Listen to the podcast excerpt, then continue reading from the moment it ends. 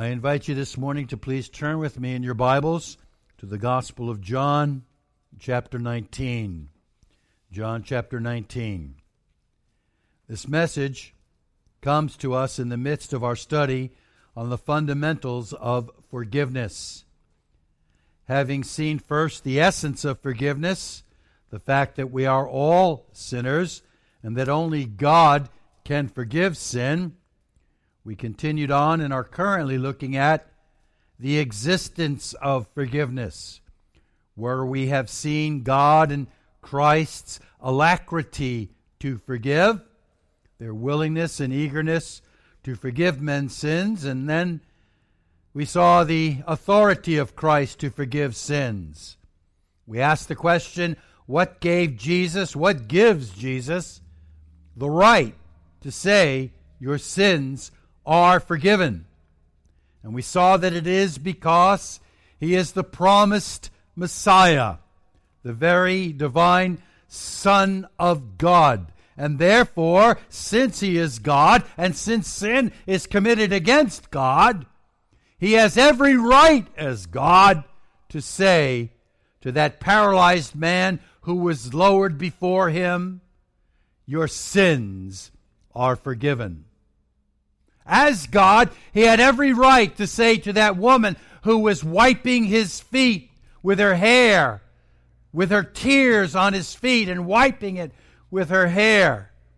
Every right to say to that known sinner, Your sins are forgiven because he's God. He had every right to say to that woman caught in the very act and brought before him, Your sins are forgiven because he is the divine Son of God. And he had every right and authority to say your sins are forgiven and does have the authority today to forgive sins. Now that's his authority. Having seen his alacrity and his authority, we come today to consider Christ's activity to forgive sins. And as we are here in the Gospel of John, we stand at the foot of the cross in chapter 19, and I invite you to look at verse 16. So he handed, that is Pilate, handed him over to them to be crucified. And they took Jesus, therefore, and he went out bearing his own cross to the place called the place of the skull, which is in Hebrew Golgotha. Now, whether or not Jesus was carrying the entire cross is not known. Those are the pictures you've always seen. It's always Jesus carrying this thing that looks like that, that cross, and he's up there carrying.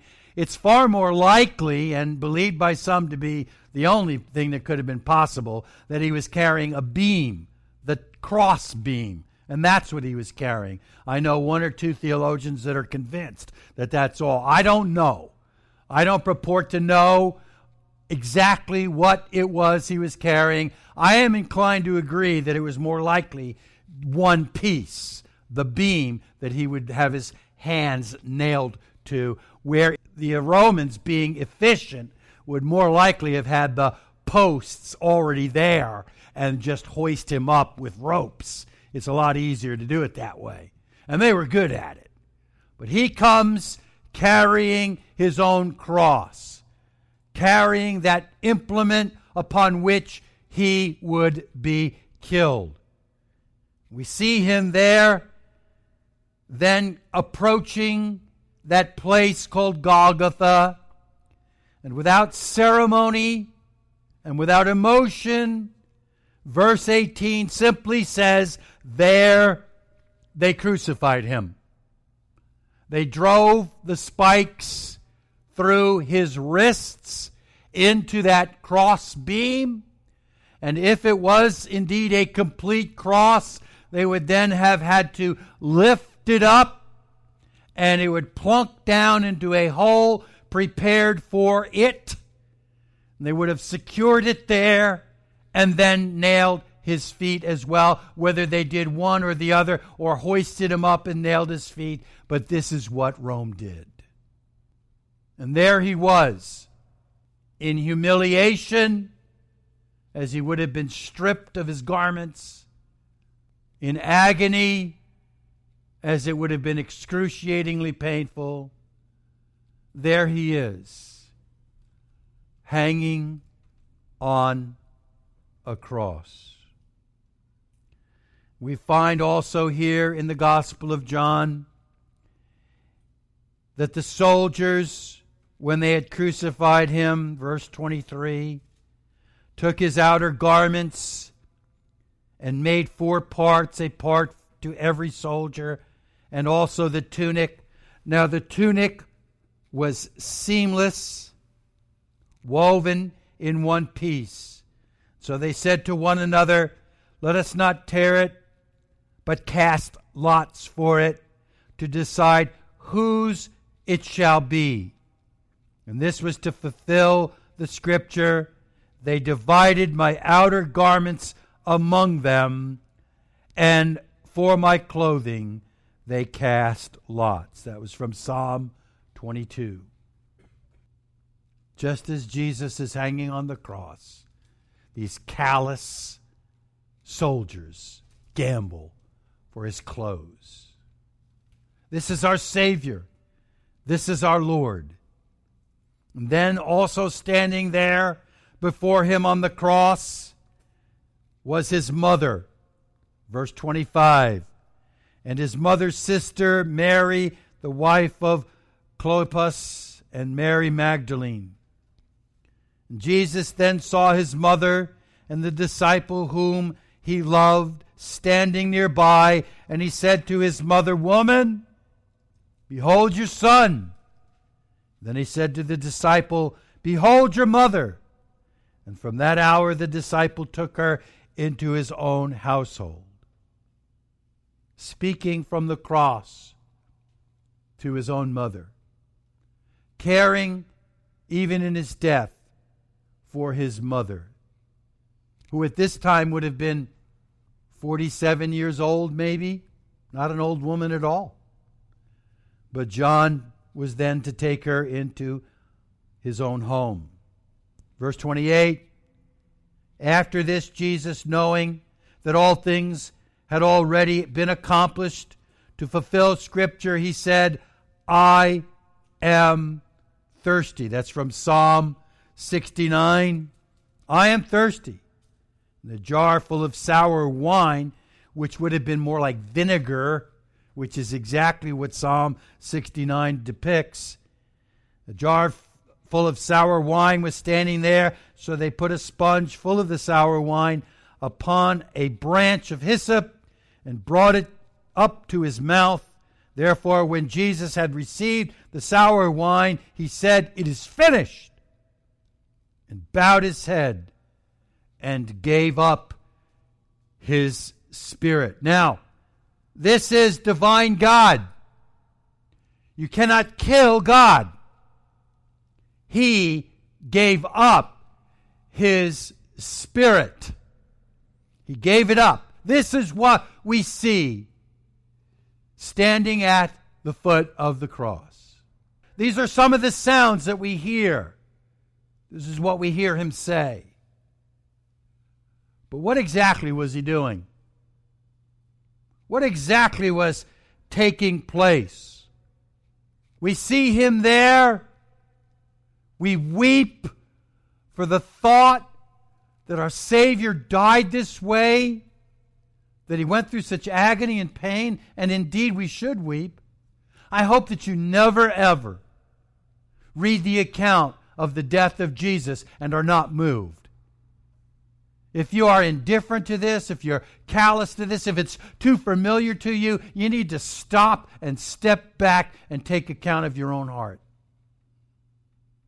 We ought to weep, in our hearts ought to break when we read about the death of our Savior. It should move us, and we should consider it often. But what is happening here? What did he mean when he said, It is finished. What was he doing? Just looking here at the cross, you don't know. But you do know as you listen to what our Lord said in Matthew chapter 26. So I invite you to turn there, if you would, please, in your Bibles at this time. Matthew chapter 26. Many men die every day. Thousands upon thousands were crucified on Roman crosses. They used to line the streets with the crosses, I understand, as a message to the people not to mess with Rome. Lots of people died. What makes Jesus' death any different? What makes the death of this man so important that we remember it to this day, 2,000 years later? And that we even celebrate in this ceremony, this institution, this church ordinance, the broken body and the shed blood. Why do we do this 2,000 years later? What did he do that makes it so important and so special? Well, I tell you here this morning, we are going to consider what is called commonly the very foundation of Christianity. That is the atoning work of Christ on the cross, what he was doing and we're going to see this morning that it is indeed very much involved, integral, and even central to our study on forgiveness. As we see from this text, our Lord Jesus telling us what he was doing on the cross. It was not merely a man dying, no. It was the sacrificial death of God for mankind. This is what we find in this account of the Last Supper or the Lord's Supper from the Scriptures. Read with me from verse 26. While they were eating, Jesus took some bread, and after a blessing, he broke it and gave it to his disciples, to the disciples, and said, Take, eat, this is my body. And when he had taken a cup and given thanks, he gave it to them, saying, Drink from it, all of you, for this is my blood of the covenant, which is poured out for many for forgiveness of sin. I tell you, people, that although we will be partaking of both the bread and the cup, the bread which signifies his broken body, the cup signifying his shed blood. We're going to focus primarily on that shed blood today, as it is the emblem of the new covenant. And I want for us to see first from this text how vital this is to our own study. As he says, the last word in verse 28 the forgiveness of sins. Do you wonder why I began with what we call the essence of forgiveness? All that we studied in those first weeks, and there were quite a few weeks, where we studied exactly what sin is, all that we looked at, in the fact that we are all sinners. We are all lawbreakers as sin, as we saw in that definition. Sin is lawlessness, the breaking of the law of God, the moral law of God. There is no escaping it. All of us have broken the moral law of God. People may say, I am good. Some of you may say here today, I'm a good guy. I'm not a sinner. The fact of the matter is, no one can say that he loves God with all of his heart, with all of his soul, and with all of his mind, all of the time. No one can say that all of his thoughts and all of his actions and all of his motives are all in accordance with the holy, mighty Father of heaven and earth. And that all I do and that every thought is captive to God all the time, all day long. No one can say that. Have you ever coveted? Have you ever lusted? Have you ever been angry with someone? Have you ever talked back to your mother or your father? Have you ever been cheating on a test or cheating on your taxes? We live in a day today that is based upon coveting. You got to have that new house. Got to have that new car. Got to have that new toy. We're coming up to that season. All the new toys going to be advertised. It's just calculated to elicit covetousness from boys and girls and big toys for big boys and girls too. It's our life. It's the way things are in our nation, a society based upon coveting. And I will remind you that we said we are all guilty, guilty of committing sin every day. And when you add it all up, it's thousands upon thousands of sins in our lifetime. And God is not simply going to say, oh, never mind. Just like some uh, a judge today under normal circumstances, when someone is brought to him with multiple and multiple and multiple and multiple crimes against the state, crimes against people, law breaking, would not just go, oh, never mind, it's okay. They send them to prison and even to death. All of us are guilty. This is what we labored to see for weeks and weeks. All of us are guilty of sin. And though you may seek to hide or though you may seek to ignore sin, you know in your heart that you are a sinner. It is made evident to you by your conscience that God put there. We all know we are guilty, lawbreakers and we need God's forgiveness. We need God's forgiveness. Now, as I said, we spent weeks establishing that fact, and it was all leading up to this. It was all leading up to the activity of Christ and what he did to accomplish forgiveness for you because we need the forgiveness of God and because Jesus is God.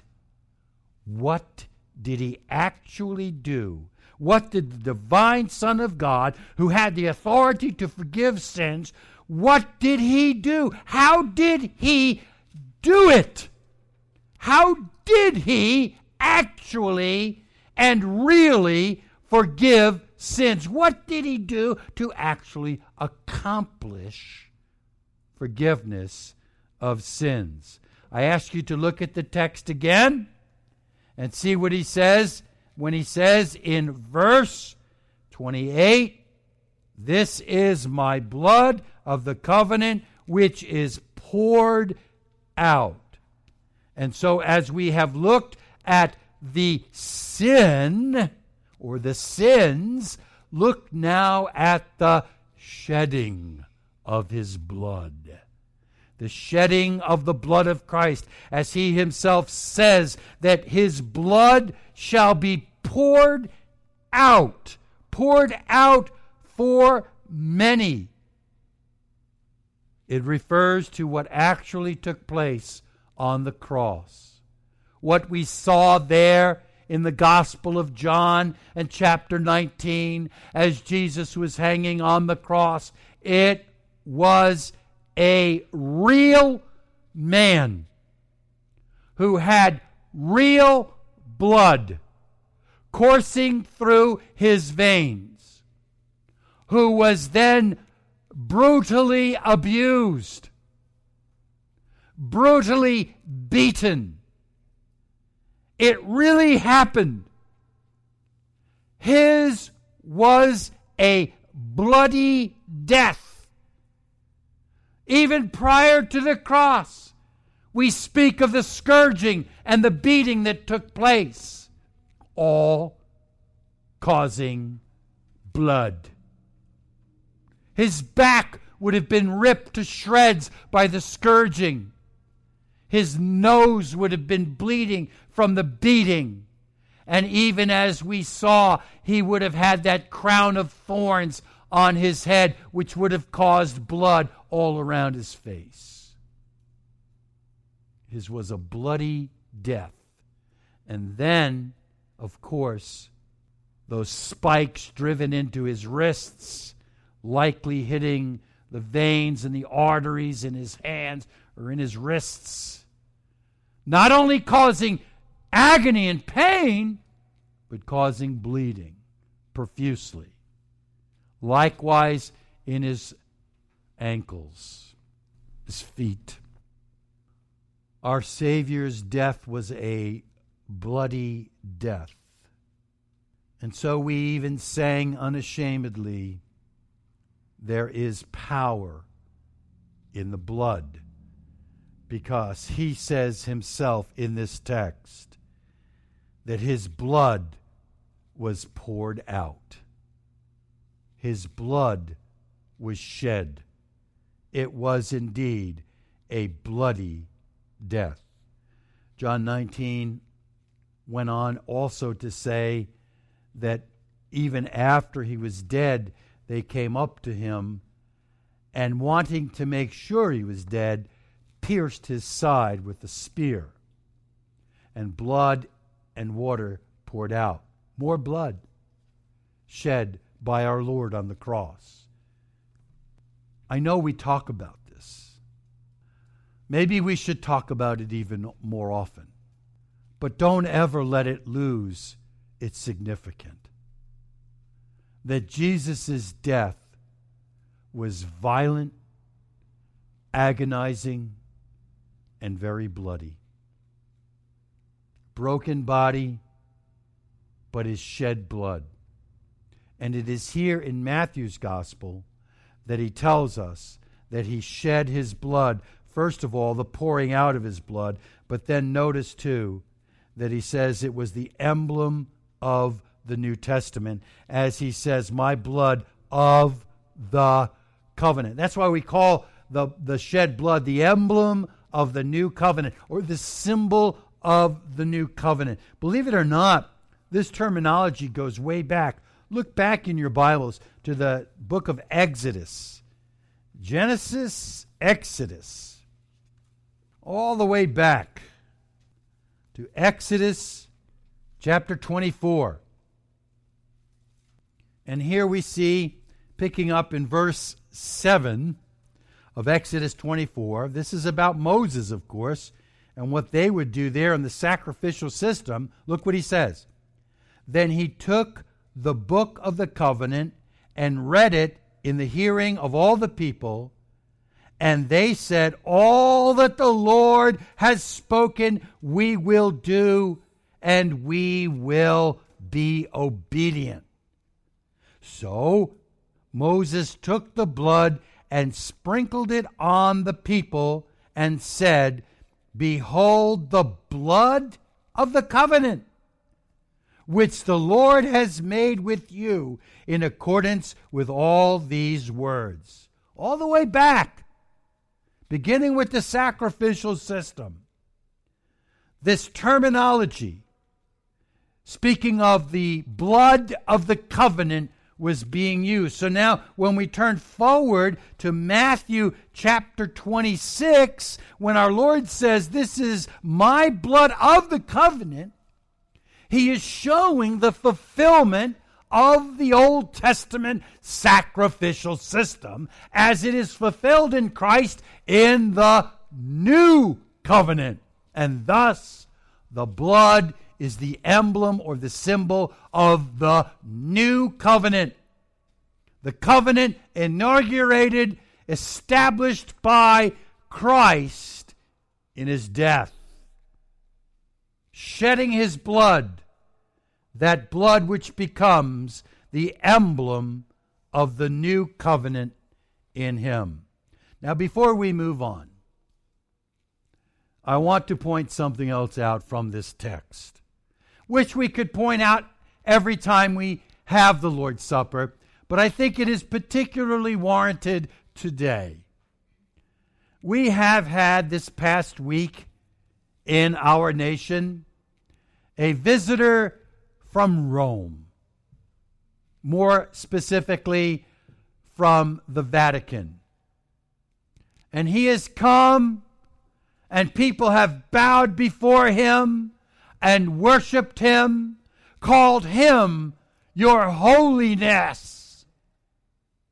And yet I tell you today that this man is a heretic, that he is lost, and he is leading millions astray with his false teaching. And part of his false teaching centers around this.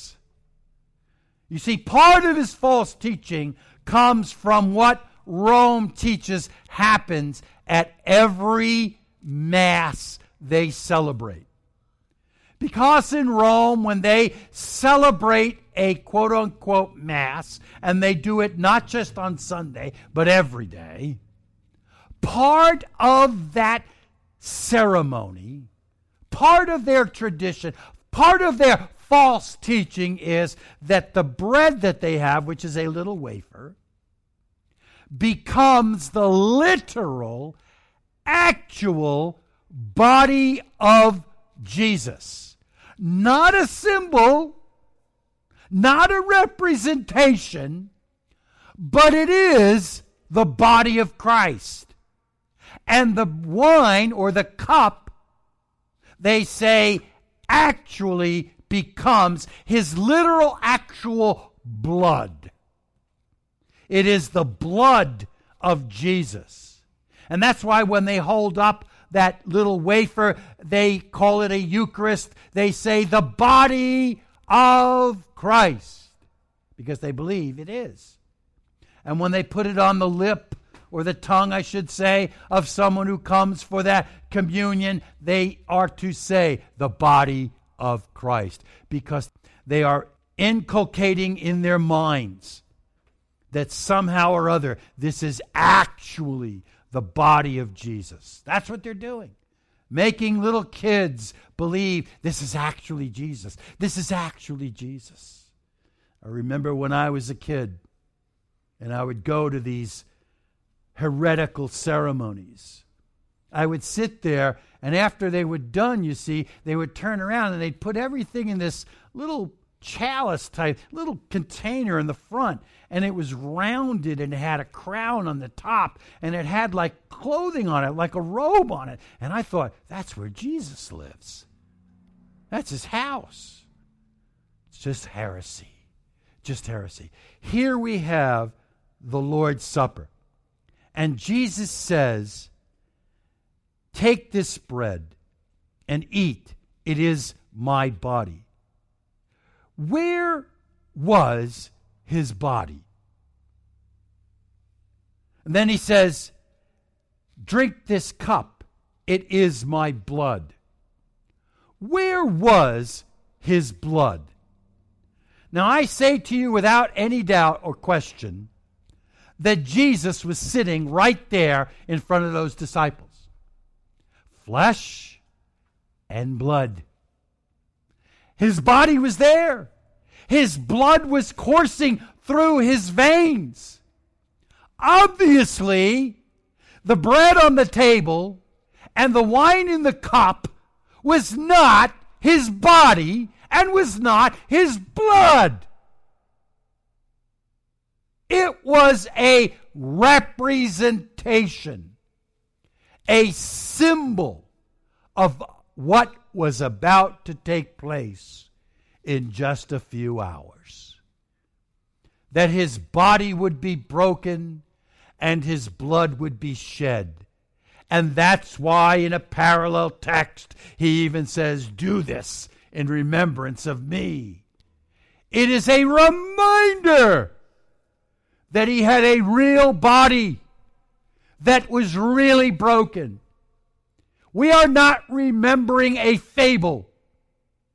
We are not remembering just a fairy tale. We are remembering a real man who really existed, and that's why we hold the bread and we can feel it, see it, touch it, taste it, because it's real. And every bit as real as this bread is real, we are reminded that Jesus' body was real. Same with the cup. We can see it, smell it, taste it, because it's real. And it reminds us that our Savior is real, that He really came, that He really lived among men, and that His body was really broken and His blood was really shed. It is a symbol and it is a reminder. It does not become anything other than bread, it does not become anything other than the cup. It is a symbol. I like what Spurgeon said. We value the symbol, but to confound it with the thing symbolized would draw us into the idolatrous worship of bread. You understand what he's saying? We value the symbol. We have long been announcing the Lord's Supper and preparing our hearts to partake of it because we value what it represents. But it does not become what it represents. It does not become Jesus. Otherwise, we would be worshiping bread. And we do not worship bread. We do not worship a man. We worship God. And this represents the God man Jesus. So, just to make sure that we understand, but I must get to the heart of our study here today and the heart of our series as we see right from the text that he says, this is my blood of the covenant, which is poured out for many for forgiveness of sins. Everything has been leading up to this. How are your sins forgiven? Jesus had the authority to forgive sins, but he did not just say, everyone's sins are forgiven. He had to pay for your sins. He had to pay the debt of your sins. And that is what happened on the cross with his shed blood. He was not just dying on a cross, he was a sacrifice to God that your sins would be forgiven that your sins would be, as we sometimes say, atoned for, paid for. The word forgiveness in the Greek is to be pardoned, freed from the imprisonment of sin. It is the remission of the penalty of our sins. That's why sometimes it's called, He died for the remission of sins. Some of your Bibles may have it translated remission of sins. But it is to be forgiven as your sin is obliterated. Forgiveness of your sins because He shed His blood. That's what He's saying. Look, I shed my blood, poured out for many that your sins would be forgiven. That's what he did on the cross. Not just a criminal dying, not even just a good man dying. It was God dying to pay your sin debt in order that your sins would be forgiven. This is the activity of Jesus to forgive sins. His dying on the cross, his shedding of his blood, his sacrificial death on the cross. Here is what he did. Here is the activity to accomplish forgiveness. Now, this also goes back to the sacrificial system. If you would now turn back to Leviticus, all the way back to Leviticus. This is now Genesis. We looked at Exodus. Here's Leviticus. Leviticus chapter 17, and look down to verse 10. And any man from the house of Israel or from the aliens who sojourn among them, who eats any blood, I will set my face against that person who eats blood and will cut him off from among the people, from among his people. For the life of the flesh is in the blood, and I have given it to you on the altar to make atonement for your souls.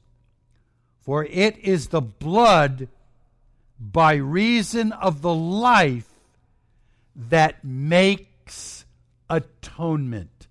All the way back in the Jewish sacrificial system was the concept of why the blood was being shed to atone for sins. Now, all the way forward, all the way ahead in your Bibles to the book of Hebrews. Hebrews chapter 9. Hebrews chapter 9. I'm going to pick this up in verse 18. Therefore, even the first covenant was not inaugurated without blood. Isn't that what we just read? Even the first covenant was not inaugurated without blood. For when every commandment had been spoken by Moses to all the people according to the law, he took the blood of the calves and the goats with water and scarlet wool and hyssop and sprinkled both the book itself and all the people. We read that in Exodus, saying, This is the blood of the covenant which God commanded you. And then, in the same way, he sprinkled both the tabernacle and all the vessels of the ministry with the blood. And according to the law, one may almost say, all things are cleansed with blood, and without the shedding of blood, there is no forgiveness. Now, look down to verse 24. For Christ did not come to enter a holy place made with hands, a mere copy of the true one, but into heaven itself, now to appear in the presence of God for us. Nor was it that he would offer himself often as the high priest enters the holy place year by year with blood that is not his own. Otherwise, he would have needed to suffer often since the foundation of the world. But now, once, at the consummation of the ages, he has been manifested to put away sin by the sacrifice of himself. And this is what he did shedding his blood on the cross was a sacrifice to God, not in a tabernacle made by hands, but in heaven itself, before God Himself, with the blood of His Son Himself offered as a sacrifice for what? The atonement of your sin, that it would put away sin. The forgiveness of sin. That's what we have been talking about for months. How is it that Christ can forgive your sins? Because he is God. How does he forgive your sins? By the sacrifice of himself to God as he shed his blood on your behalf. That's the activity of Christ upon the cross. Now, back to chapter 26 of Matthew. Matthew 26. I'm just going to summarize what Jesus says here and point out one more thing. Verse 28 This is my blood of the covenant, which is poured out for many for the forgiveness of sins. So he is saying, I am going to the cross. He hasn't gone yet. This is before the cross, the Last Supper. I'm going to the cross. I am going to shed my blood, and it is so that many may be forgiven. And I simply want to point this out. I can't cover all the ground here today, but I do want to point out that he does not say, I'm giving my blood so that everyone in the world will be saved or that everyone's sins would be forgiven. It is for the sacrifice of the sins of many, many. Is it you? Is it for you? Not everyone goes to heaven. But we preach the sacrifice of Christ on the cross to tell you today your sin may be forgiven. Your sin may be put away by the sacrifice of Christ on the cross. You may know the peace of sins forgiven through Christ. Come to Him, all who labor and are heavy laden, and in Him you will find rest because sins are forgiven. Now, turn over a page or two to chapter 27. And this is where I would close for today. We will see more about the work or the activity of Christ to forgive sins in the coming weeks. I can't deal with it all today. But as we close, I want you to see with me one more time Jesus on the cross. It's 2,000 years ago, just outside of Jerusalem. Sometime around the sixth hour, which would be noon. An unusual darkness has settled in over the complete area, a felt darkness. So many of the depictions of the crucifixion of Jesus, be it in plays or pageants or movies or whatever, fail to recognize the fact that it was dark.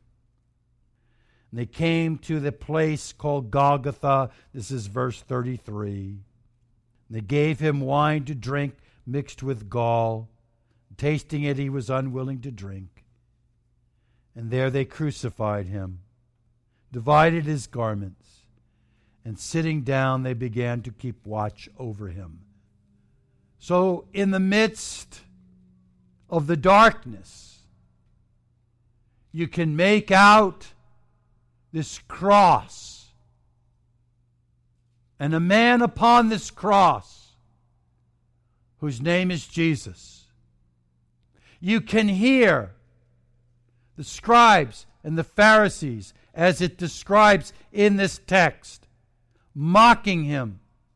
You can hear the thieves also crucified, one on his left and one on his right, mocking him as well. You hear those Pharisees? You who think you're the Son of God, come down from that cross and we will worship you.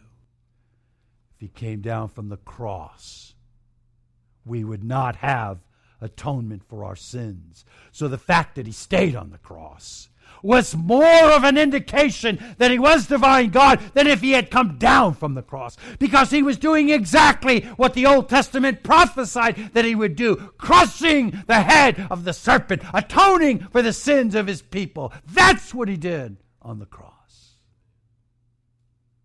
We can barely make out his silhouette in the darkness.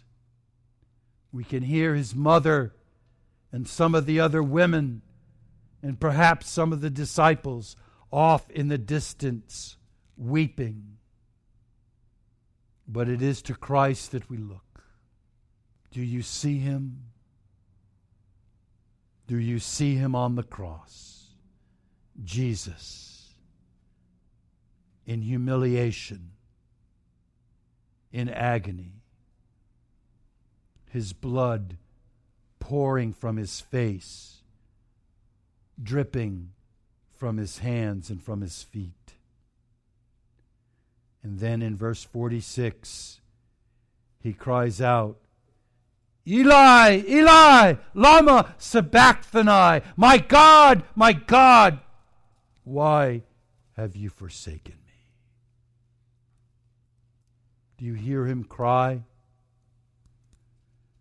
The fact that God forsook him at that point was because he was pouring out the wrath that you deserved for your sin upon Jesus.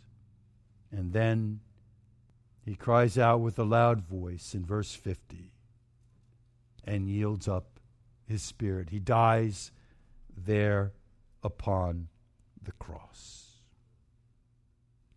And what I want you to remember as you see him in your mind's eye, hanging upon that cross in agony, in pain, shedding his blood. Don't ever forget. He was there for you. He was shedding his blood for the forgiveness of your sin. One day I'll preach on this text. It was read that the scribes and the Pharisees said, He saved others. He can't save himself. Do you know how right they were? He was dying to save others, you. He could not save himself because he didn't need to be saved. We do! And that's why he was there. This is what we remember today his broken body and his shed blood for the forgiveness of our sins. Let's pray.